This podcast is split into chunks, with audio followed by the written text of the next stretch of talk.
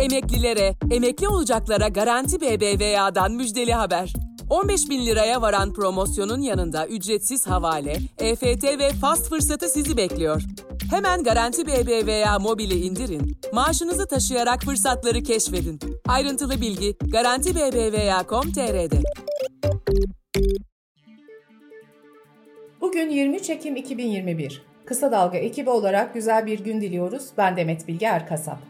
Gündemin önemli başlıklarından derleyerek hazırladığımız Kısa Dalga Bülten başlıyor. Cumhurbaşkanı Erdoğan, İstanbul'da düzenlenen Türk Konseyi Medya Forumu'na video mesaj gönderdi. Erdoğan mesajında sosyal medya mecralarının hem toplumsal barışı hem de devletlerin milli güvenliğini tehdit eder konuma geldiğini belirterek medya ve iletişim konusunda kendi göbeğimizi kendimiz kesmeliyiz diye konuştu. Türkiye, Uluslararası Mali Eylem Görev Gücü tarafından kara para aklama ve terörizmin finansmanı ile mücadele konusunda gri listeye alındı. Hazine ve Maliye Bakanlığı karara tepki göstererek ülkemizin gri listeye alınması hak edilmeyen bir sonuç ortaya çıkarmıştır. Ülkemizin bu listeden en kısa sürede çıkması sağlanacaktır açıklamasını yaptı.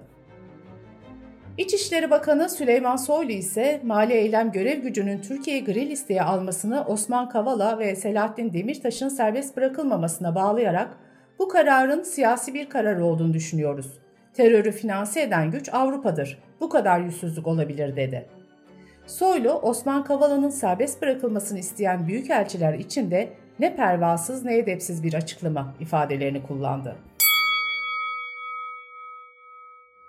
Başbakan Ersan Saner ve Demokrat Parti Genel Başkanı Tözün Tunalı'ya ait olduğu öne sürülen görüntülere ilişkin konuşan Kuzey Kıbrıs Cumhurbaşkanı Ersin Tatar, çok üzüldüm, her şey yolunu bulur dedi.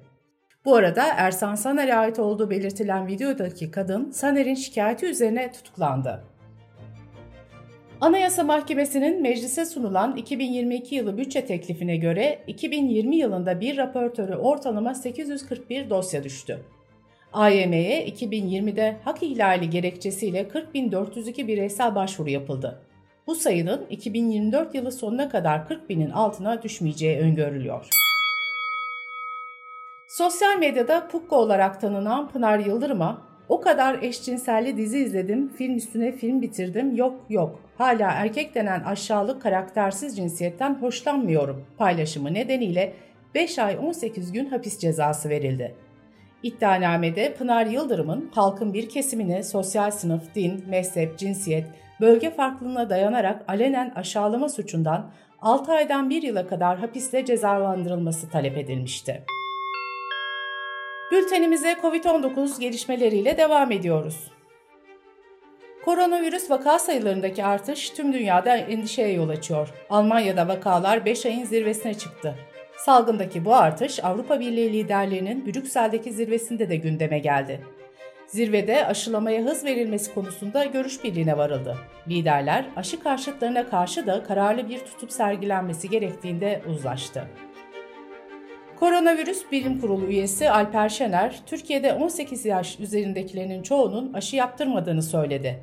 Şener, aşının mutlaka zorunlu hale getirilmesi gerektiğini belirtirken, yoksa kış dönemi hepimiz için çok zor geçecek dedi.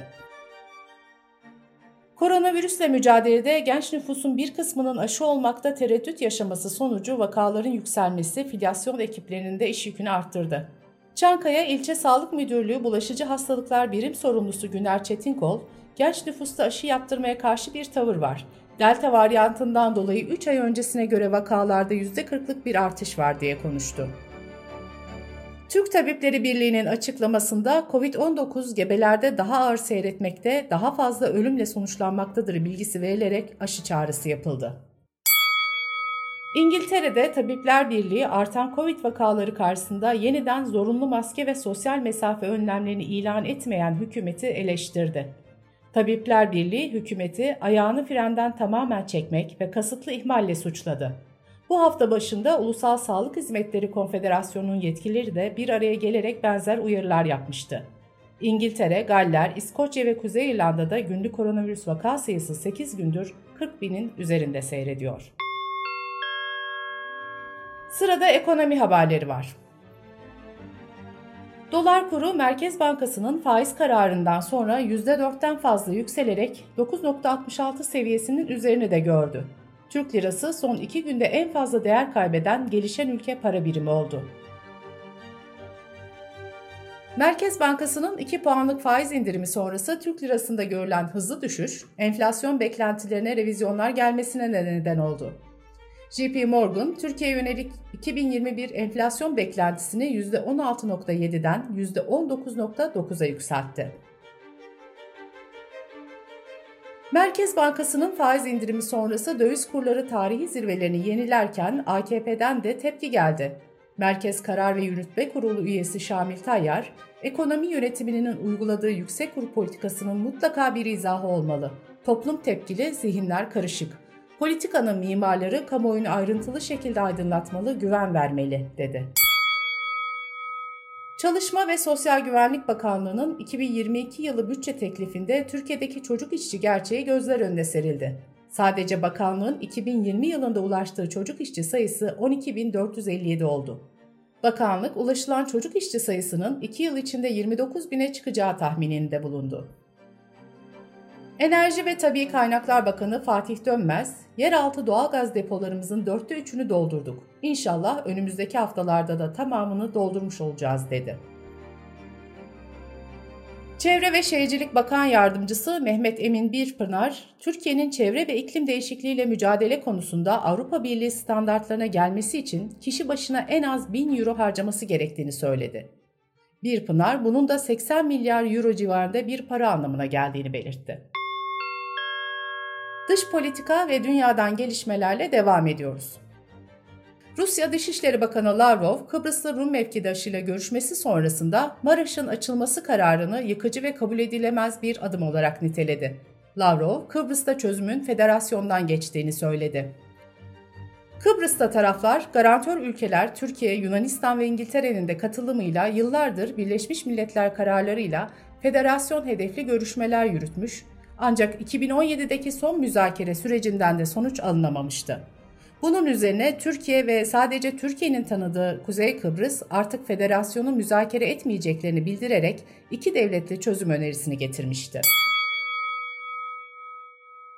Birleşmiş Milletler'de Türkiye ve Almanya'nın da aralarında bulunduğu 43 ülke, Çin'i, Uygur Türkleri ve diğer azınlıkların maruz kaldığı insan hakları ihlalleri nedeniyle kınayarak gözlemcilerin girişine izin ver çağrısı yaptı.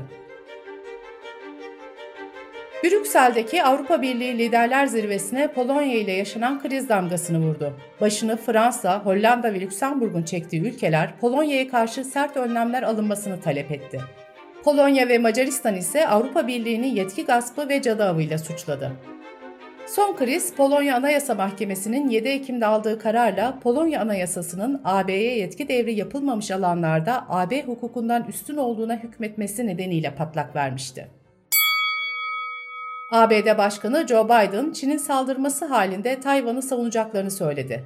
Çin ise Tayvan'ın ABD ile ilişkilerdeki en hassas, en önemli konuyu oluşturduğunu savundu.